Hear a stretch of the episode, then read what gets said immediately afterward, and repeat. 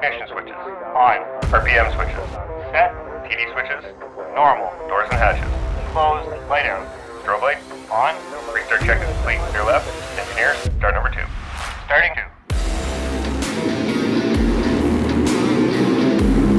Wing 31010, Pilot Project Podcast, clear takeoff, runway 31 left.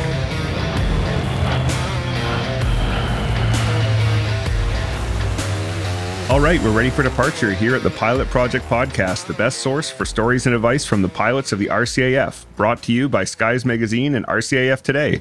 I'm your host, Brian Morrison. With me today is my buddy, Corey O'Neill. Corey, welcome to the show. Thanks for having me. So before we get started, we'll go over Corey's bio. Corey graduated from flight training in 2015 and was posted to 423 Maritime Helicopter Squadron in Shearwater, Nova Scotia, flying the new CH-148 Cyclone. While awaiting training on that aircraft, he flew some famil trips on the retiring CH-124 Sea King and took a ground operations deployment to Kuwait during Op Impact to work with the CP-140 Aurora fleet in 2016-2017. He also took the delay as an opportunity to do the Arctic Survival and Advanced Series training in Resolute Bay and Winnipeg, respectively. After completing his OTU training in 2017 on the CH-148, he was immediately deployed as a first officer with the HMCS Ville de Quebec on the first operational deployment of the Cyclone.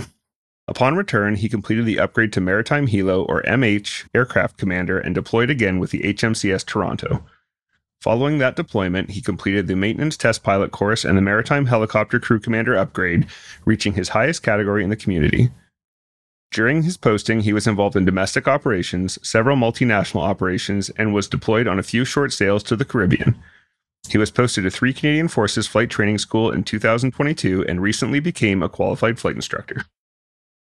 So where did aviation start for you? Aviation started completely by accident for me, for the most part. I worked for the RCMP while I was in university at the University of Ottawa. And originally, I had planned to be a police officer. So I worked doing policy work for them in Ottawa and headquarters. During my time there, I essentially worked with the Skyhawks, the parachute jump team. Oh, cool. And it was just kind of a public relations thing that we were doing. And after that, we all went out for drinks. There were some delays in my progress anyways, trying to crack the police force as a regular member. I had ambitions to get down to BC and do some work down there. And I was a bit frustrated.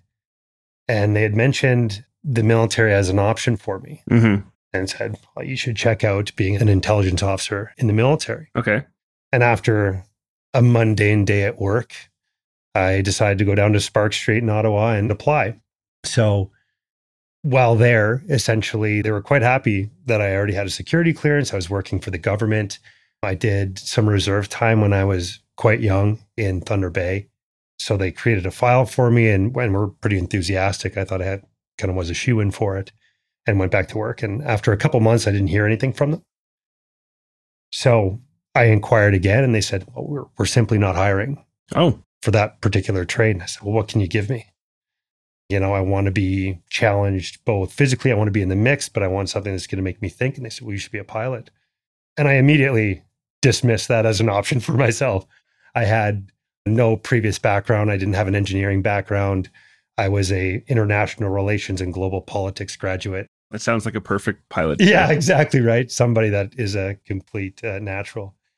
And the way that it was explained to me was more or less, you're kind of in the queue anyways. What's the harm? Brush up on your math and we're going to send you to Trenton. So off I went. And it was explained to me that typically guys that or girls that come into this trade have a background, obviously, in the field, or they've done air cadets or gliders or have a private pilot's license, which tempered my expectations. And I went down to Trenton and tried my best to, compete and crack the lineup, and it worked out for me. Wow. Yeah. So you had no background in aviation? None. No initial intent to be a pilot? None. But your trade was closed. And they recommended it to you, and that was that. Yeah, I think there was a timing thing where the trade had just opened, and I had a good recruiter who said that this is an option based off of my prerequisites. And again, kind of tempered my expectations as to, you know, who is typically successful in the trade. And yeah, I was sent down to aircrew selection. I think there was 14 of us that went down and 6 came out the other end, either, you know, that weren't successful in the initial portion or the medical portion that follows. And I was successful. So off I went. So when did you start thinking like, okay, I'm going to be a pilot? It wasn't until phase 1, I'd say. Where it started to feel real. Where it started to feel like, you know, that it was a possibility. Obviously, you get excited at the prospect. Basic training wasn't something that I was massively worried about. But I went through, and I know actually Captain Foreman talked about this a little bit as well, but I went through during the heyday of, I think there was like a 60 to 70% failure rate in phase 1. So I just worked as hard as I could to try to be successful. And how did that go? How did your flight training go? You know what? Hindsight is 20/20. Looking back on it, I loved it. Yeah. I'm very much more so now kind of the opinion that growth happens in failure. And I had a little bit of that, obviously, with my struggles in the RCMP or trying to crack the police force. But I mean, I forged some of the best friendships through training. The challenges of training were something that I came to enjoy once you surpass the stress. Yeah. That, of course, you're aware of, and everybody else that's kind of gone through that rigorous training is aware of. Did you have any big setbacks during your flight training? Nothing that was substantial. You know, a few failed trips here and there, you know, 1 or 2 EDs on the way through, extra duels to brush up on a few things, but I came through pretty unscathed, luckily. Now, when you had those, how did you do those extra duels from a failure? Did you find that difficult? Did you have a tool you used to get through that? Or it's a mental game for sure. You know, you go into any one of those training flights, especially pre-wings, knowing that, you know, your career is kind of on the line, or is it, at the very least, it's a perspective that you have for sure of the student. So you know that it is very much a do or die type situation. So really just ensuring that you know your stuff and getting into the books and trying to prepare yourself as much as you can before you jump in the aircraft is really all you can do. Try to calm your nerves. Yeah. So preparation was your big thing. I'd say so. Yeah. So you did get through your flight training. I did. And you got to selection and you get selected for the Cyclone. Yes. Now, at the time, were they saying Cyclone or Sea King? It depended who you asked. It was right on that cusp, really. Okay. So you weren't sure if you were going to be like the last cadre of Sea King? Exactly. Exactly. So they did, on my graduation, announce, you know, when they kind of make that announcement during the ceremony, that I am off to fly the brand new Cyclone. Okay. But I feel like in speaking with people from the squadron, they were saying that years prior. and yet they were still in the Sea King. So I think it was just kind of a caged response for them, maybe. Yeah. Yeah. And was that what you had wanted to get? So I jumped around a little bit. I was heavily influenced by my primary and secondary instructors here in Southport, and they were both MH guys. MH is short for Maritime Helicopter. And they really spoke to some of the benefits of MH and spoke to the lifestyle a little bit. I originally, I think when I was in basic training, wanted to go TAC Hel. And then that parried over to search and rescue and doing domestic ops. And then by the time I graduated, I was swayed to MH. So I did end up getting what I wanted, but I was pretty indecisive, I'd say, at times. That's fair. I think a lot of us were, though, back then, because you have so little idea. All you have is a few secondhand accounts. And if you're lucky, you've sat down with an instructor or two who's flown different airframes, but you really don't know. Yeah, I feel like probably a lot of listeners or a lot of people that think about pilots are like, I want to go jets. Yeah. Like, you know, jets is kind of the thing because I've watched Maverick. Yep. But once you get into actually how operations work and what you want to do and where you want to live and what you want to get paid, there's just so many different variables that you have to consider in terms of work-life balance, family, all the stuff that you need to kind of bring into account. So yeah, totally agree. Were you intimidated at all asking for the maritime helo fleet by the idea of being at sea? No, I wasn't. I spoke about my reserve time. It was in the Navy. Now, granted, it was in Thunder Bay, so I really just floated around Lake Superior. That didn't really count. But no, it really didn't faze me about going to sea. So overwater operations really, really didn't come into my frame of mind. So before you started flying on the Cyclone, you deployed in a ground position in support of Op Impact to work with the CP-140 Aurora fleet. I did. How did that come about? So going back to, I guess, whether or not I was going to fly the Sea King or the Cyclone, when I got to Squadron, they told me, you know what, you're lucky. You were going to be on the last Sea King OTU. So I thought, that's fantastic. I'm going to fly both aircraft. I'm going to get some experience. So I was awaiting this OTU. I was course loaded on the training, and it was the Friday prior to the OTU start. And I got called into the DCO's office. And he says, I'm so sorry, but you've been off-ramped. And you are no longer on the OTU. No. Reason being, because the fleet was kind of dwindling and OTUs were taking a little bit longer. It was a course of 8. And they cut it to a course of 6, and I was number 7. That must have been a tough... It was... I mean, it was nice that it was a Friday. Yeah. That I could... That might have been strategic. Yeah, that could have been strategic. So in the period of time after that, after coming to terms with the fact that there would be probably a significant delay in my training, I just kind of wanted to take advantage best I could and do some additional training. So you mentioned it in kind of the preamble there that, you know, I did Arctic Survival, I did ACRI. Can you explain what ACRI is? ACRI, yeah. So that's the Advanced Survive, Evade, Resist, Escape. It's put on here just outside of Winnipeg. And it essentially gives you the survival techniques and skills in case you have a downed aircraft and you're kind of behind enemy lines. It just kind of gives you some survival techniques. It's a challenging course and kind of has you on the run, sleep deprived for quite some time, but it's great training. So I did all these other things that were made available to me essentially to be as productive as possible before I got into the actual helicopter training, and Kuwait was given to me as an option. Obviously, the CP-140 fleet, as well as the maritime helicopter community, we're kind of in the same realm of work. Yeah, for sure. So it was a nice way for me to transition into MH and learn a little bit about underwater warfare, above water warfare, and things that would be relevant to me when I actually did hit the fleet. Yeah. So that was a 6-month tour? Actually, I did several back-to-back-to-back HLTA backfills. Okay. So it ended up being just over 3. Okay. In order to accommodate everybody. Okay. So, yeah. And that was a positive experience? It was. Yeah, it was a really good experience. It was my first operation, you know, kind of out in the real world, which was a nice thing. I did learn a lot just about the coordination in terms of, like, obviously a bigger joint mission like that.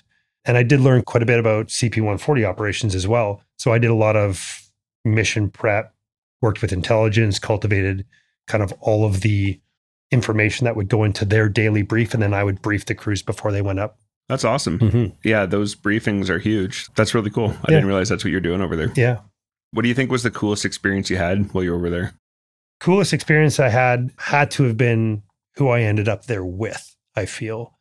So we talked about training a little bit and my experience in the training system here. Phase 2 is a real highlight for me. And I will shout out my guys in Kestrel Flight. But that was probably the most enjoyable phase. It was kind of a long 8-month stint here in Southport. And of course, all of those individuals kind of branched out to their respective fleets after. Some went multi, some went helo. And while we were there, there was about 3 or 4 of us that ended up back in Kuwait at the same time with the respective fleets. And we got to kind of catch up. It was just a really neat experience to have all these guys. Some of them were flying. A couple of us were doing ground jobs while waiting. And we all got to kind of reconnect in Kuwait. Which is pretty cool when you run into an old friend from the Air Force and you're both doing your thing in an operational theater. Yeah. It's neat to see that friendly face in a faraway place. Absolutely. And I don't know if it was kind of the same when you went through, but even through basic training, there was a lot of pilots loaded on that course. So we all kind of weathered the storm together to finally get our wings. And then we all kind of branched out and did our own thing and ended up spread out across the country. So it was almost like a, you know, to see everybody at completion. Yeah. And be able to hang out. It was a really, really cool. So what exactly does the Cyclone do? It's a loaded question. It does everything. Yeah. Which is kind of what was one of the main selling features when speaking to the MH guys. So primary functions, above water warfare and underwater warfare, right? So it acts as the eyes and ears for the Navy. It deploys as a naval asset over the horizon and is able to identify vessels that are above water and then has a capability to track submarines and engage in underwater warfare. Secondarily, it's a secondary SAR platform, essentially, and it does utility work as well. So we can hoist, we can sling, troop transport, diver deployments. So it's a little bit of everything. Yeah, you guys do it all. Yeah. I knew, obviously, that you guys were a anti-submarine warfare, the ASW asset. Yeah.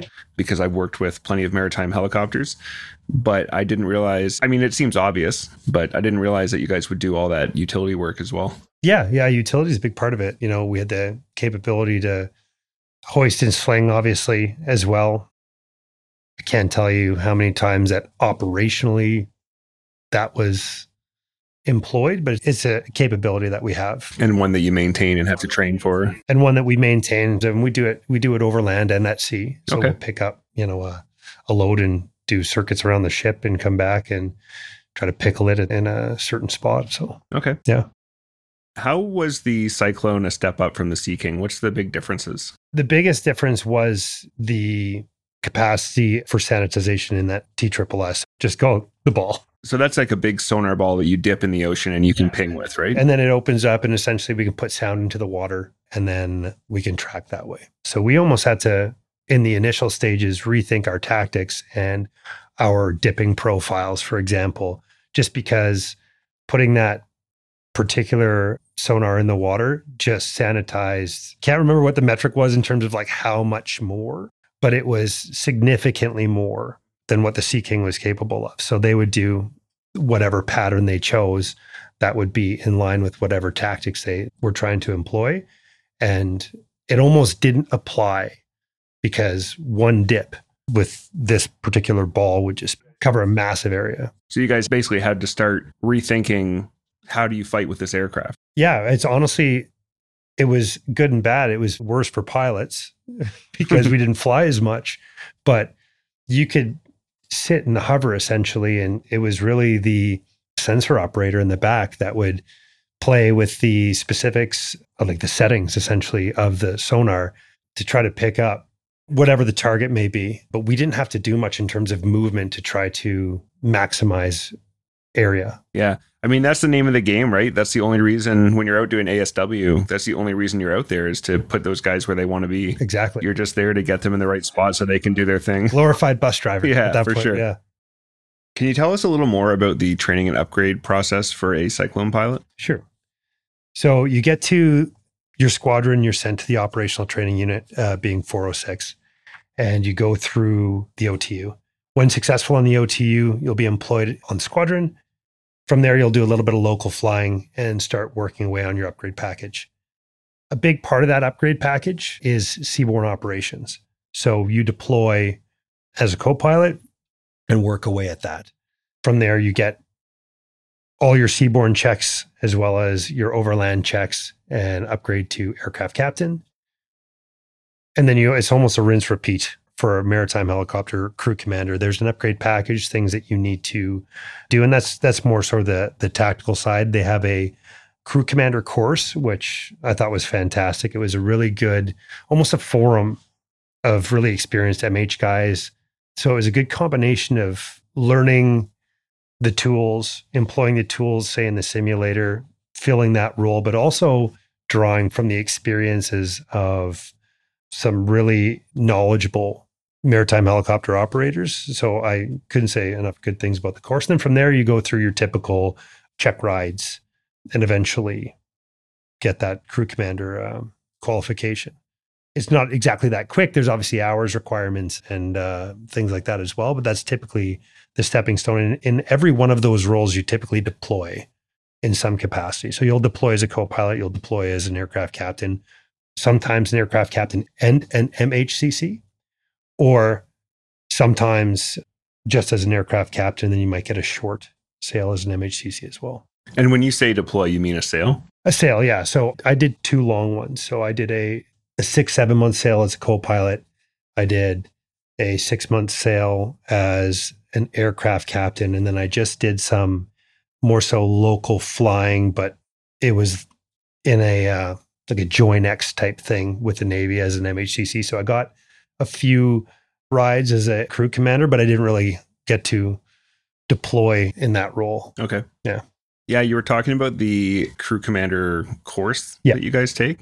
That mentorship is so key when it comes to, because you're stepping into this leadership role. And the thing that's different about being a crew commander on the Aurora or the maritime helicopter is, unlike other fleets, you are organized into crews and you're responsible for that crew and their admin.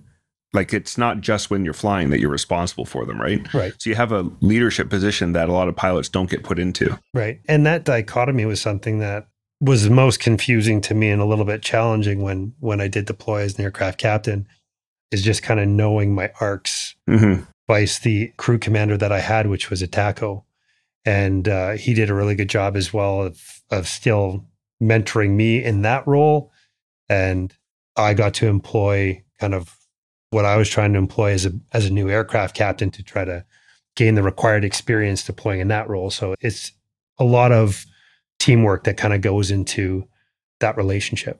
Yeah. And you can get that mentorship. It's important, right? You can get that mentorship from a TACO. A TACO is an AXO. So we just interviewed someone who explained on a recent episode that an AXO is Air Combat Systems Officer, AKA a navigator. Yeah. And on the maritime fleets, both the Aurora and the maritime helicopter, you can have a AXO who is the crew commander. Yes. So you can get plenty of mentorship from those guys and girls as well. For sure. So we just started talking about this a bit, but something unique about the Cyclone is that it deploys on board a ship. Can you tell us what a normal day at sea looks like for a Cyclone crew member? They call that an oxymoron, a normal day at sea. Okay. Yeah. Seaborne operations are interesting for sure. So there's usually this familiarity period where you integrate with the Navy. They do things differently. They're on different schedules. And you really have to try to find this balance with them being kind of the awkward cousin in their ship dynamic. But they usually eventually break and they welcome you with open arms. Typically on ship, you're woken up by their bong alarms. First thing in the morning, you go in, you have breakfast, you look at what they have. It's called the flex, and that's their schedule essentially, and where your air missions fit in that particular day, and then you start planning around that. The interesting thing about shipborne operations is no matter which crew you are on, you're always involved. That being, you'll have a landing signals officer, an LSO, or you're the flying pilot. Now, the landing signals officer, that's the person who's in that little kind of mini control tower hut thing, right? Exactly. Yeah. Yeah. So you're clearing them for takeoff, clearing them for landing, and you're working alongside the bridge. You're essentially on comms with the bridge, getting their required clearance to bring them in, make sure that your RADHAZ safe, so you're not shining a radar or anything like that. RADHAZ is radar hazard. Yeah, so you make sure that they're safe to come in into the landing profile. And not just blasting them with radar, basically. Exactly right. So you're always kind of employed, and if the deck commander happens to be flying, then responsibilities can be delegated to you to kind of deal with the other piece, being like the day-to-day admin that needs to happen during because our sorties are about 3 hours while at sea. So you can fly anywhere from one trip to four trips with both crews throughout the day, depending on what your goals are for the day. But then otherwise, it's kind of normal. Again, oxymoron, normal-ish, in that you try to go to the gym, but your gym moves and rocks and rolls. Yeah. And depending on the sea state, you try to have some dinner, but your plates might, Is that hard to get used to? It is. I remember my first exposure was as I was, again, just trying to capitalize on some learning opportunities as a young new member of 423. I jumped on the Athabaskan before they retired it. Okay. And went out on a famil, they call it a salty dip. And I don't think I was more than a couple miles out of the break, and I was not feeling great. Were you getting seasick? Yeah, you have to work yourself up to it. I've now come to realize that everybody gets seasick. Yeah. It is at what level you get seasick is the variable. So we build up our tolerance and eventually you can deal with it, but it does take some getting used to. If you're pretty sick, do they just give you a break to deal with it, or do you still have all your duties?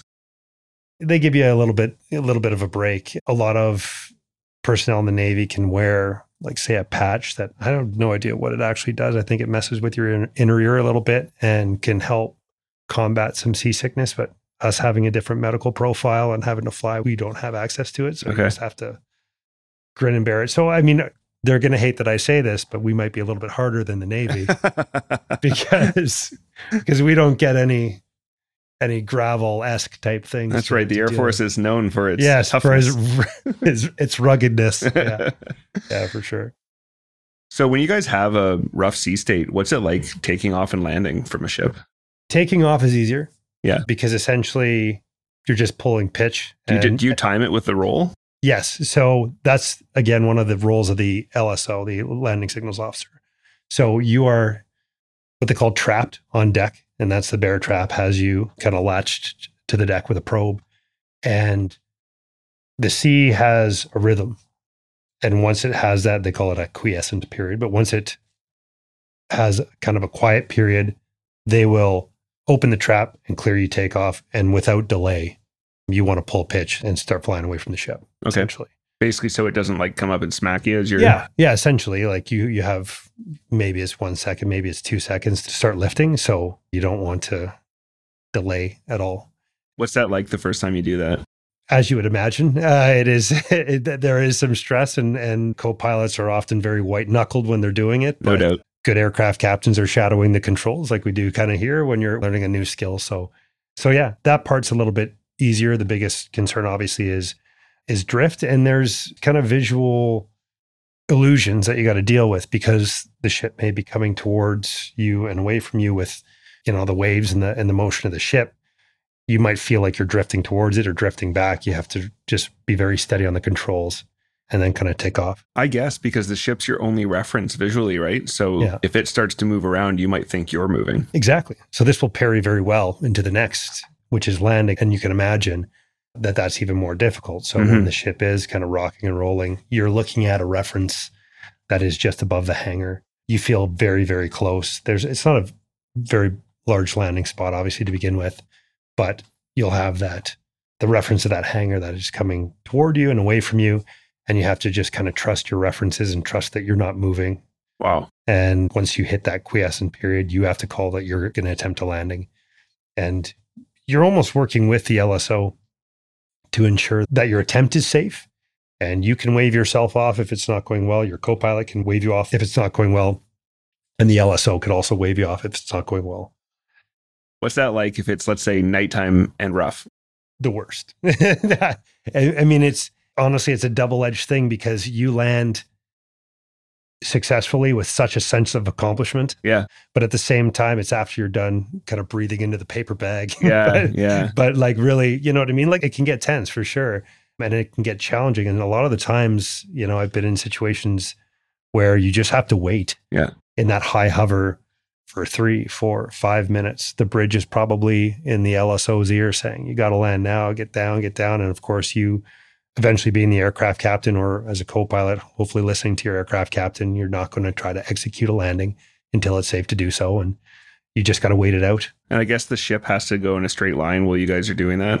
Yeah, they do. I mean, if they do need to maneuver, they will wave us off somewhere and they'll reposition. But yeah, they are kind of, once they've picked a heading, or we've requested a heading, we've, you know, worked through winds and all the rest of that stuff. So they have to kind of stay the course until we're successfully landed on the ground. Man, that's got to be really scary sometimes. There's certainly been some challenging days for sure. And again, we kind of chat a little bit offline about it, but when you come back to the ship, when you first, you know, kind of deployed from the ship, you're within limits. We have now, it's kind of an accelerometer to say whether or not you're in or out of limits to land and take off, just like our normal kind of weather wind limits.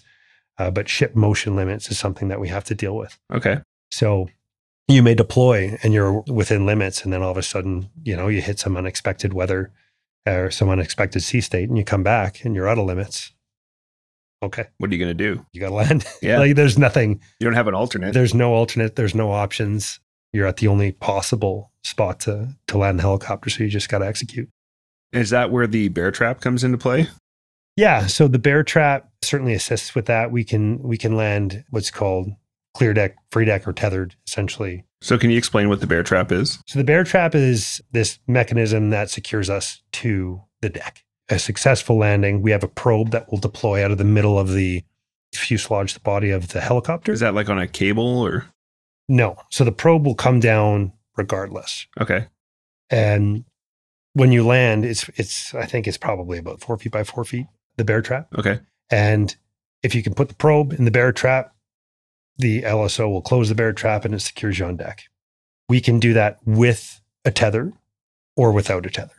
If there's rougher sea states, it would be more beneficial to use a tether. And essentially what the LSO could do is apply tension as you're lowering collective and help guide you in to a degree. Now, granted, it's a pretty heavy helicopter and that is assistance at best. Yeah. Right? So like a person hooks that up? Yeah. We would get into a high hover. We would lower messenger wire. A deck handler would come out, clip those together, give a signal. We would raise the messenger wire and that would essentially get us on the tether. Okay. And then we try to execute a landing that way. And as we are lowering collective to land, the LSO is applying a certain amount of pounds of pressure to try to help us guide ourselves into the bear trap. That sounds really intense. It is.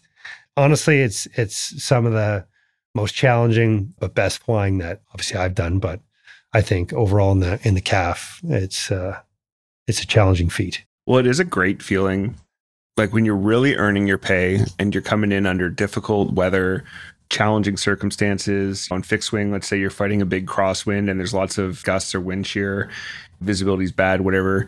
And you get in there, you bring it in, you're on solid ground again, and you can kind of just go, oh, and you get this feeling like, yeah, we did it. Well, exactly, right? So in the moment, you wish that obviously you had calm seas and sunny skies all the time. Everyone loves to land when it's nice out. Exactly. But when you do kind of get down, it's kind of etched in your mind as obviously some of the most challenging flying. And there is kind of a heightened sense of accomplishment when you do things that you know only a handful of pilots will ever do in that kind of regime of flying. So it's pretty cool. So we've talked about a day at sea. Right. What does a normal day look like at 423 Squadron? 423 Squadron, I'll first and foremost say, great group of guys, good camaraderie out there. But 423 Squadron, with a changeover from Sea King to Cyclone, as with any kind of fleet that is trying to introduce a new helicopter, there's been some serviceability issues, obviously, some setbacks in progression of training. So we do have some state-of-the-art simulators there that are getting high use, I'd say, in terms of training. So you know, you spend some time doing simulator trips. There's also obviously local training flights that we do to stay proficient in the helicopter, but we end up sharing the fleet with 406, and generating new pilots does take priority. Yeah, we had the same issue in Greenwood with 404 and 405. Yeah. The operational squadron is always second priority. And if you're having any serviceability issues, that means that all the serviceable aircraft are going to the training squadron. Exactly. So deployed operations are Pri 1, students are Pri 2, and your own kind of flying proficiency is Pri 3, considering that you have like 2 state-of-the-art simulators that are accessible for the most part. But with that new fleet as well, there's a lot of amendments to courseware. It's how can we do it better? Kind of those thinking groups to try to maximize training value with the resources that we have. And then, of course, the normal list of secondary duties that are at kind of any squadron. So how often do you think you fly, like on a weekly basis? You'd be scheduled probably for about 3 trips a week. Okay. I'd say. So it's not uncommon scheduling-wise. And then, again, it's a matter of whether or not those aircraft are going to be serviceable. And then you end up, you know, probably donating one of those to the 406 program. That's actually a big reason why, you know, they employ as much of us, or I guess we take advantage of the MTP course, the maintenance test pilot course. So when things aren't going well serviceability wise, we at least have the resources to try to get some back online so we can get some of that training. So yeah, for sure. And the thing that listeners should realize as well is it's not uncommon for something, like there's so many things on this aircraft. When we say that an aircraft goes US or unserviceable, it could be something major, it could be something quite minor, but if something's broken, it's broken. And if you're the second, I'm sure you guys run into this as well. If there's a training flight first and you're taking it after them because they're first priority, it's just that much more of a chance that something has gone wrong during that flight. Exactly. And it might be something minor, but it's still enough to bump your trip off for the day. Exactly. Or the type of trip as well, right? So if, think of instrument flying is, I guess, the easiest example, but ours would say overwater flying, vice, you know, just kind of going out for proficiency, hands and feet type stuff. You know, like we could lose the sonobuoy dispenser, and that's ops restricted. So it essentially is just kind of a, again, the flying bus, but it's just the helicopter that you can go out and you can do some sort of confined area landings. Or yeah, do some pilot stuff. You just have to, you have to just kind of amend what you want to do. Right. But when I left, which was probably just over a year ago now, the serviceability was good enough that I would get a few trips a week. Okay. And so. That's pretty good. Yeah. What would you say was the hardest part when you started flying on the Cyclone? It would certainly be seaborne operations. Okay. Reason being is that there's no real portion of the operational training unit that touches on the hands and feet of seaborne operations. So the first time that I transitioned over top of a deck was on my way out on my first deployment. So there's no workup to that. Now that, like, let me qualify that by saying that typically we have sea training on with us and we do a couple days around the local area.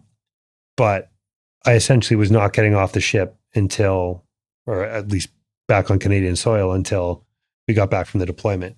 So you learn how to fly this helicopter, you learn some of the theory behind landing on a ship, but you don't get that experience until you're in it. So there was no workup to that. So that I think is probably the biggest challenge for any maritime helicopter pilot is you're thrown in the pool. So something I always ask after that is, what can you do to overcome that? It sounds to me like probably just getting in the reps. Yeah. I mean, that's some of it, but it again goes back to work ethic and preparation. Control what you can control and then accept what you can't is what I would say. So we have shipborne operating procedures, know your limits, know the approach profiles, know the numbers required. So you don't have to waste any mental capacity thinking of that, and you can just kind of focus on the task at hand. That concept likely rings true for a lot of things when it comes to flight training, is that we have thousands and thousands of pages of publications, which you know, but to be able to parse through that, understand the important things, and commit those things to memory in order to allow you the capacity to get the job done is probably the only thing that can really prepare you, I'd say. How much are you away from home flying the Cyclone? I kind of alluded to this with kind of my personal sailing schedule, and depending on who you ask, it's always quite varied. I guess some of it comes down to luck. It is. It is. I happen to be more of a seaborne guy than an overland guy. There are people in squadron that are more overland than seaborne, and they end up doing the ferry flights, and they end up doing east-west transfers. And there was a Cyclone here only about a week and a half ago, and they were doing essentially an east-west transfer and a cross-country PR tour. Nice. At the same time, which was awesome to see. But in terms of deploying, it's typically a 6-month sail, usually maybe a little bit under, a little bit over, give or take a month. And then they do have smaller operations or multinational operations, say off the coast, they're down in Autec off the coast of the Bahamas. And those can be 2 to 3 months as well.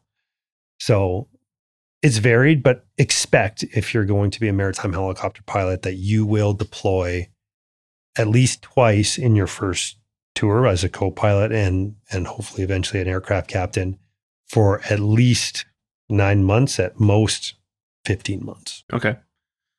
So you can expect to deploy once every 2 years type thing? Exactly. I deployed in 2018, 2020. And in the middle of that, I did a 3-month stint down in Autec as well. So down off the coast of Florida. And I mean, that one wasn't too tough. Yeah, right. But it's still time away. It is time away. And again, if you take, for example, what this last crew just did, they, I believe, took a month to just, you know, hit a bunch of different stops in terms of trying to cultivate some interest in the Cyclone, doing some recruiting for the RCAF. So you can be away from home domestically as well in certain cases. So because we are a fleet that is able to kind of do a little bit of everything, there's a chance that you can get tasked to do a little bit of everything. So it sounds like you need to be prepared if you want to fly the Cyclone for a fair bit of time away. Yeah, I'd say so in the operational sense for sure. Yeah. In terms of that career progression that we talked about, there's a couple other things that you can end up doing. You're a little bit of a master of your own domain as well. So I talked about myself going the MTP route. You can then parry over as well to 406 and become a maritime helicopter instructor pilot and teach. And that, of course, keeps you at home as well. And then there's those other positions and standards, et cetera. Something that I've come to realize in the last couple of years is that as pilots, most of us, we just want to fly. Yeah. We want to fly and we want to be, most of us, operational. We all joined to be at the pointy end. And that's kind of what we want, especially when we're new, right? Yeah. But there is a reason that they kind of ideally would say, okay, you do 4 years operational, 4 years out of school, 2 or 3 years in a ground position, and then back to operational, because that actually gets you a chance to not be burnt out. If you do all that time, so I just counted out 10 years, if you do 10 years operational, there's a pretty good chance you're going to be really burnt out. It's going to be very hard on your family because you're going to be gone every couple of years for half a year or more. That's really tough. Absolutely. And I think it's a real disservice to you as a pilot as well, because there's so many things that you could gain and acquire from being in squadron. Mm-hmm. So that opportunity to kind of become a flight safety specialist or an HPMA specialist or human performance in military aviation is HPMA.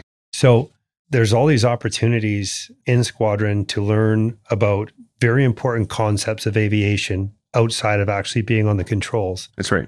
That you don't really get the opportunity to focus on, you know, doing deployed operations. Yeah, there's more to being a pilot than just flying. Yeah. And even a school, a lot of people don't want to go to a school, which I think is crazy.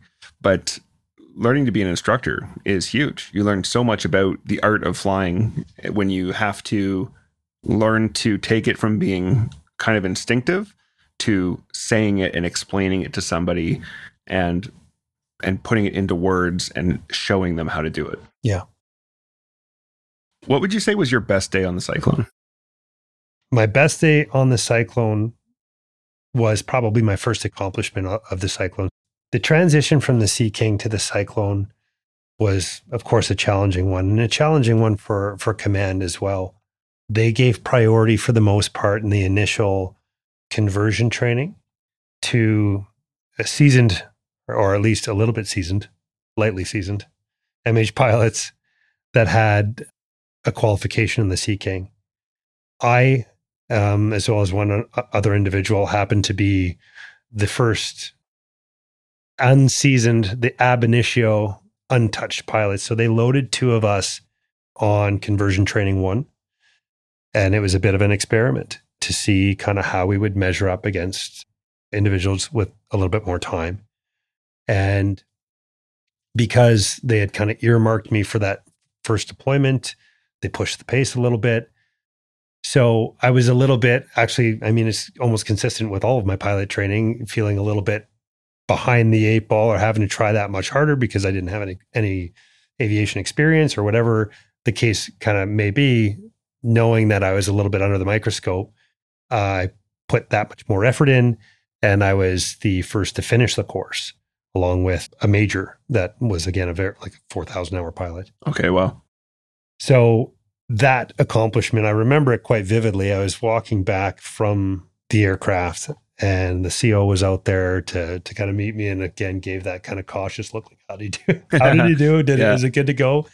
And I was flying with Captain McDonald at the time, and he kind of gave the thumbs up. He said, good enough to be a co-pilot, and kind of gave a smirk. And and that was that. So that walk probably from the aircraft back to the hangar was a pretty proud moment for me. So it's a great feeling, isn't it? It is, yeah. How long is the OTU? Variable.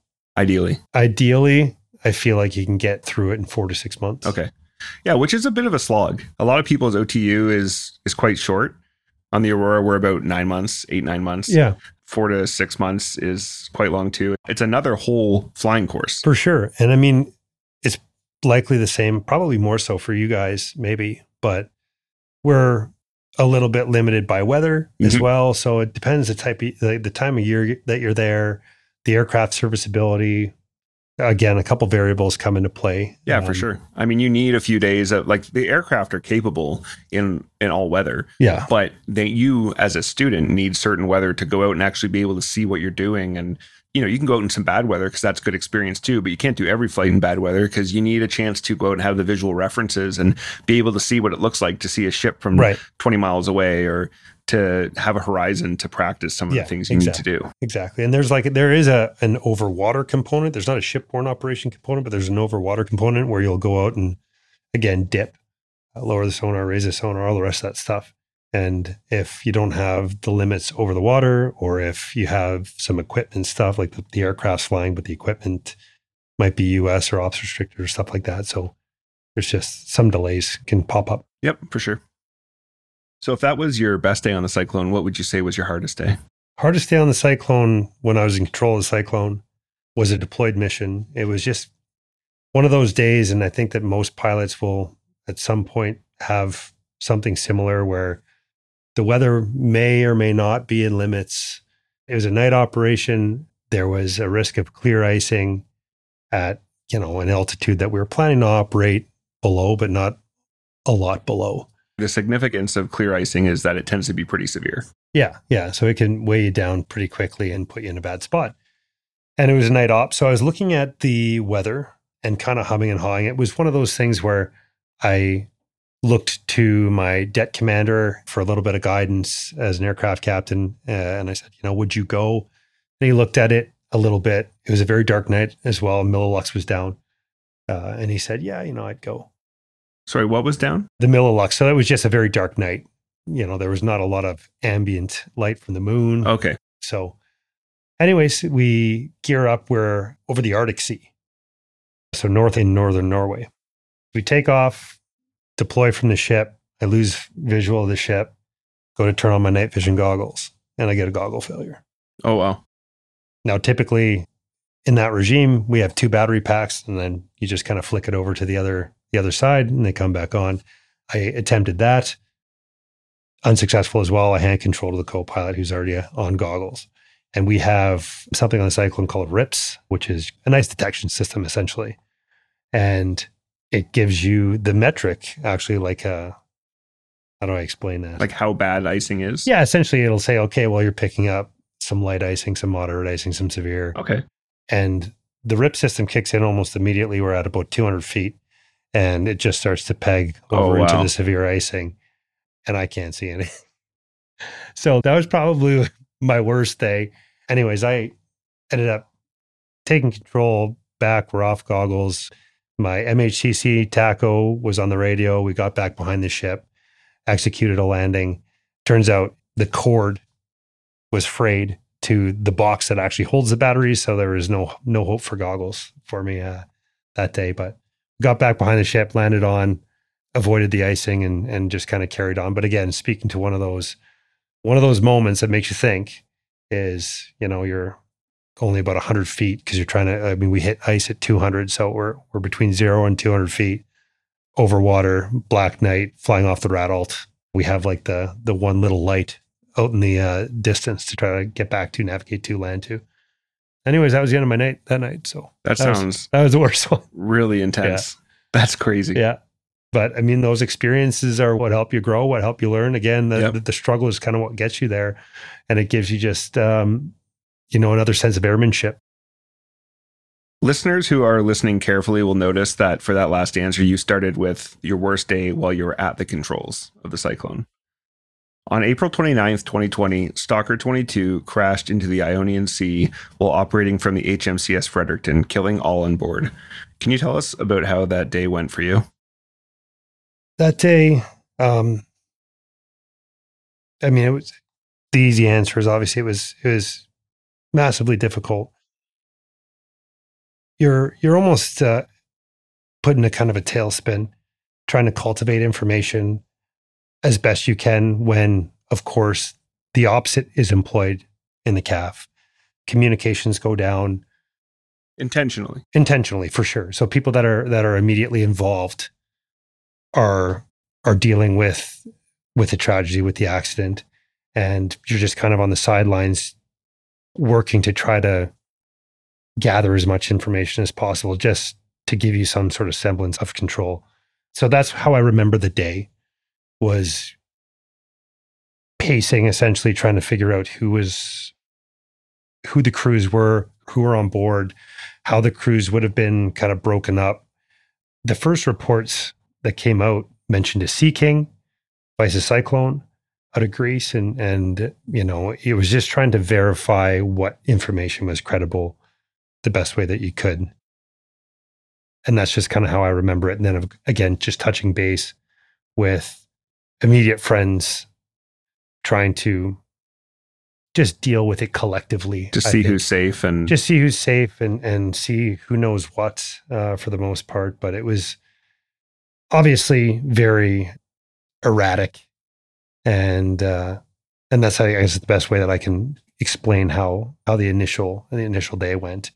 And then, of course, as more information came in, it was very piecemeal, unverified, and you just kind of wait until command calls you in to give you actual details. So after the dust sort of settled and a little bit of time went on, how did you find that affected you?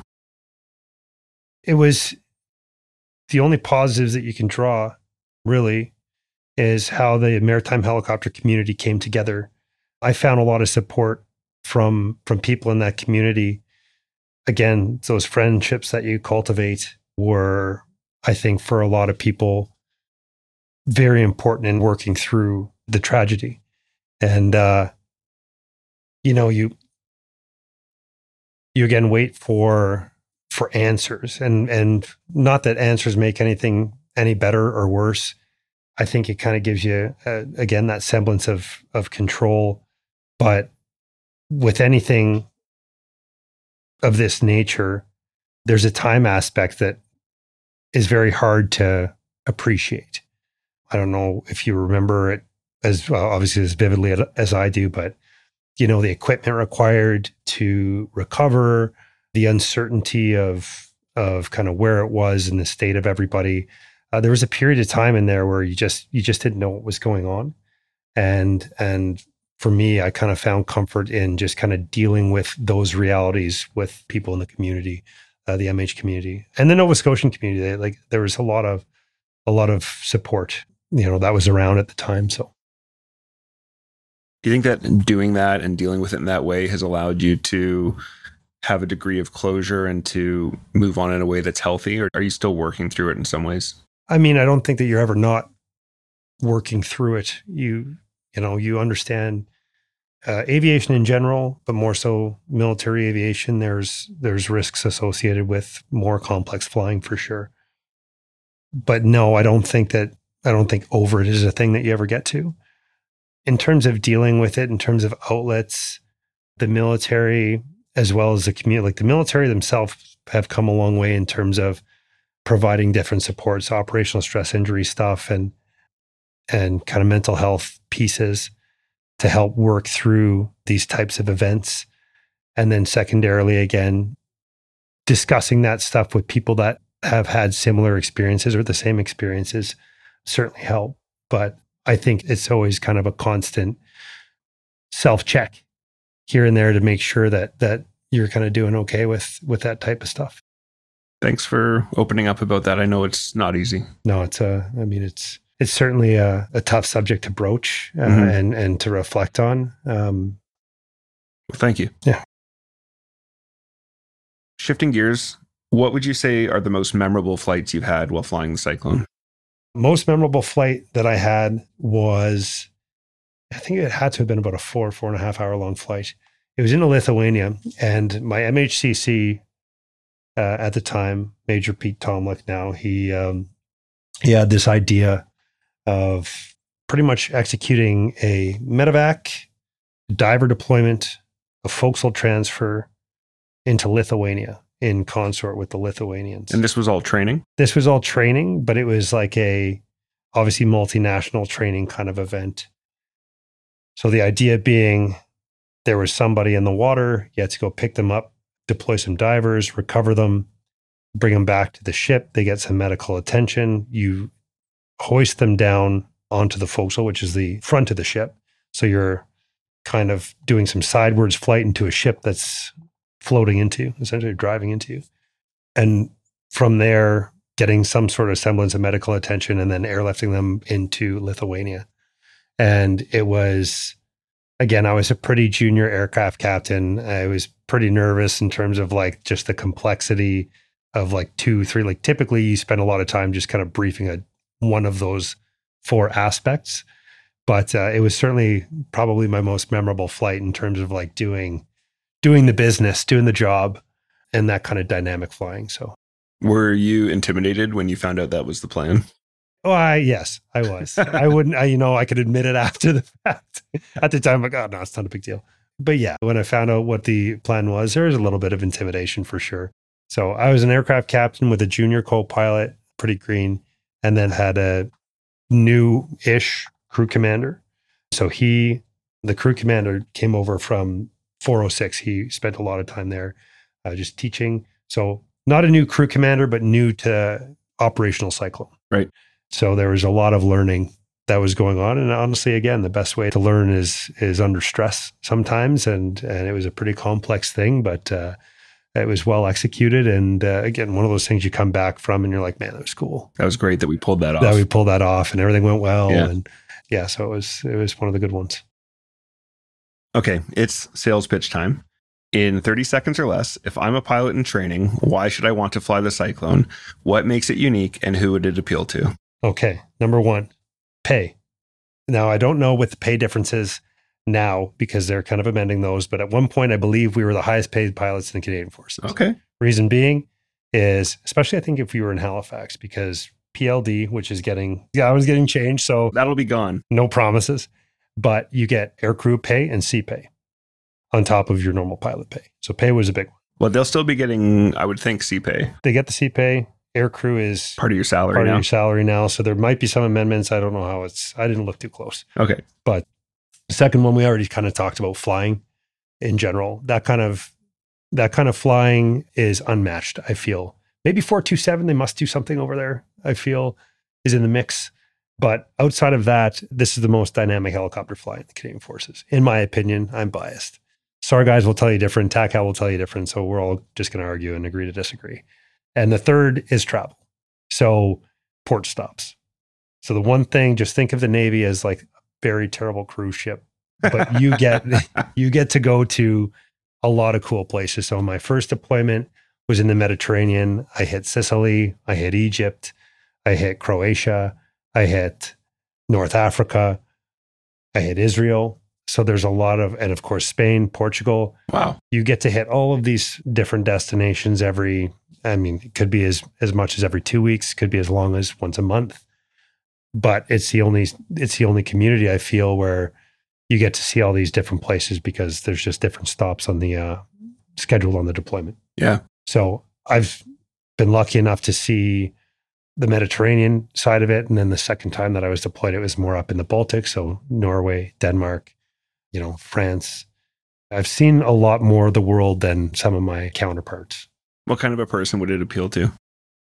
I think that it would appeal to someone with, number one, a high tolerance, because again, when you kind of... High tolerance for what? Just in general. I mean, the type of flying, some people don't deal well with that kind of high stress flying. Yep. Right? So kind of that adventure seeker, as I feel, is what I think it would mostly appeal to for me.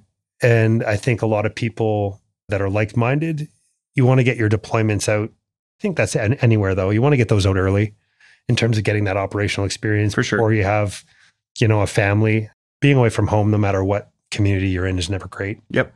And these deployments are 6 months where I think a lot of the times, and correct me if I'm wrong, but in the fixed wing side, it's more of 3 months. Yeah, it's typically 2 to 3 months.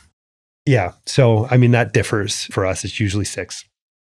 So somebody that is either single or is ready to kind of commit to that amount of time away. Yeah. You need to have that independent spouse and... Yeah. Just kind of know what you're getting into beforehand. But hopefully you've done your research by the time you put in kind of selection type things. And that's something that you're at least aware of. Okay. Yeah. All right. We're down to our last 3 questions. Okay. They're always the same. Okay. What is the most important thing you do to keep yourself ready for the job? Study. Always. Keep learning.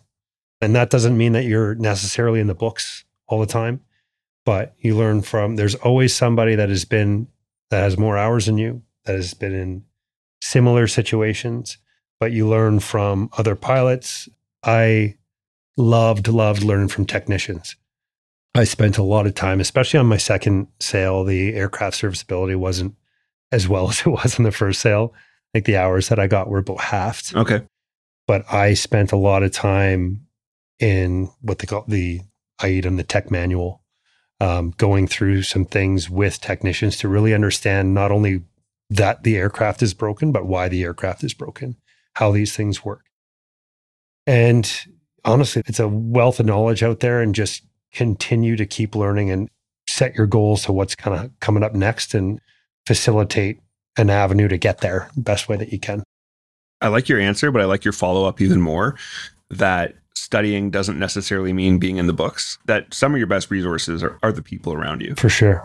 I also really like that you mentioned the technicians, because they are so knowledgeable and their documents are much more in depth than just your, what we call AOIs, your aircraft operating instructions that have your systems and various things in them. That's typically what aircrew are studying, or at least pilots are studying. For sure. But the IEDMs, as you mentioned, the tech manuals that they have are so much more in depth. And once you're ready to go into that depth level, you can learn a lot about your aircraft systems. And that really brings you up to what I think the level of knowledge that a crew commander should have. For sure. I would agree. Yeah, that's really cool. What do you think makes a good pilot? I think first and foremost, being humble will make you a good pilot, because totally. if it will humble you at some point, if you think otherwise. When I started teaching deck landings, for example, is something that I endeavored to drive into my co-pilot. It's like, do not be afraid of waving yourself off. And that was driven into my head by the aircraft captain that taught me. A lot of times, I feel like pilots in general felt pressure to make things work when they tried to execute a landing that may not have been perfect, and just realize that it's challenging and you have to check your ego at the door a little bit when it comes to that kind of flying, because safety is paramount, obviously. And those two things don't usually go hand in hand when you're trying to just kind of execute a landing and you don't want to miss, and you have to kind of check that at the door. And I guess the second thing that I would say is kind of that diverse knowledge that we talked about. There's so much out there in terms of information or skill set for piloting in the air. I'd say more so in the RCAF, I had a lot of experience with deployed operations. I didn't have a ton of experience in the overland side. Right. So trying to expand my knowledge in the IF world, for example, flying into busy airports. Like for instrument flight. Instrument flying, or just doing VFR, visual flying rules, into busy airports as well. It's just something I wasn't heavily exposed to by way of being out in Halifax and by way of being overseas. So there's always things to work on. Right. So just understand that the career in general is just a learning process, and there's always more. Yeah. And there's going to be some discomfort that comes with that, right? Yeah, for sure. It's, it was one of the reasons I asked to come out to Porter's Prairie. Things I loved about the job were that teaching aspect. But on the opposite side of it, things that I wasn't massively comfortable with is flying to the States cross country. It's just not something that I did while I was on my first tour ever. So I identified kind of somewhere where I think that I could improve, and kind of worked that into my career plan to be a more rounded pilot. That's great. All right, this is the last question. I want you to picture somebody who is thinking about joining or has just joined. They want to be a pilot. What advice would you give to that new pilot? I would say, if you've just joined, I'll take that example, and I'll say, they do this a little bit for you, but really give it thought. Is to set goals first and foremost, and then make those goals known. There's usually a tale of two pilots, I feel, in the Air Force. There are pilots that seem to have wanted a career progression and have gotten that career progression. And then there's a pilot that had wished for something and things just didn't line up. And I think communication comes into play in a big way. There are people out there in terms of career managers or even chain of command sometimes that might just say that's not possible. Understand that it's always possible and work towards those goals is kind of what I'd say. So I have been fortunate that maybe I haven't gotten absolutely everything that I've wanted, but I've been able to navigate through at least this portion of my career since joining the RCAF in a way that I at least had some sort of directed control of. And that's because I made those intentions known to my chain of command and had really candid conversations about what was possible and what's not. So that's kind of the advice that I would give is just, number one, do your work. And, you know, I guess first impressions are everything and leave a good impression. And then secondly, that will parry into the ability to have those conversations about what you want to do long-term and give it some good thought. That's a really great answer. I like that. Okay, so that's going to wrap it up. Thank you so much, Corey, for coming in today. I know you're very busy with instructing, and I really appreciate you taking the time out today to chat with us. That's great. Thanks for having me. I really enjoyed it. Awesome. Cheers. All right, that wraps up our episode on the Cyclone with Corey O'Neill. For our next episode, I'll be sitting down with my old comrade from Aurora days, Paul Hodgson. Paul worked extensively with Canadian Forces Recruitment Group, or CFRG, and we'll be answering all your recruiting questions that were submitted by listeners, as well as the Canadian Forces subreddit. Do you have any questions or comments about something you've heard in this episode, or would you or someone you know make a great guest? You can reach out to us at thepilotprojectpodcast@gmail.com or on all social media at @podpilotproject. As always, we'd like to thank you for your help with our growth in listenership. We've seen some huge growth this month, so rest assured your efforts are helping us. With that, we'd like to ask for your help, as always, with the big three. That's like and follow us on social media, share with your friends, and follow and rate us 5 stars wherever you get your podcasts. That's all for now. Thanks for listening. Keep the blue side up. See ya! Engineer, shut down all 4. Shutting down all 4 engines.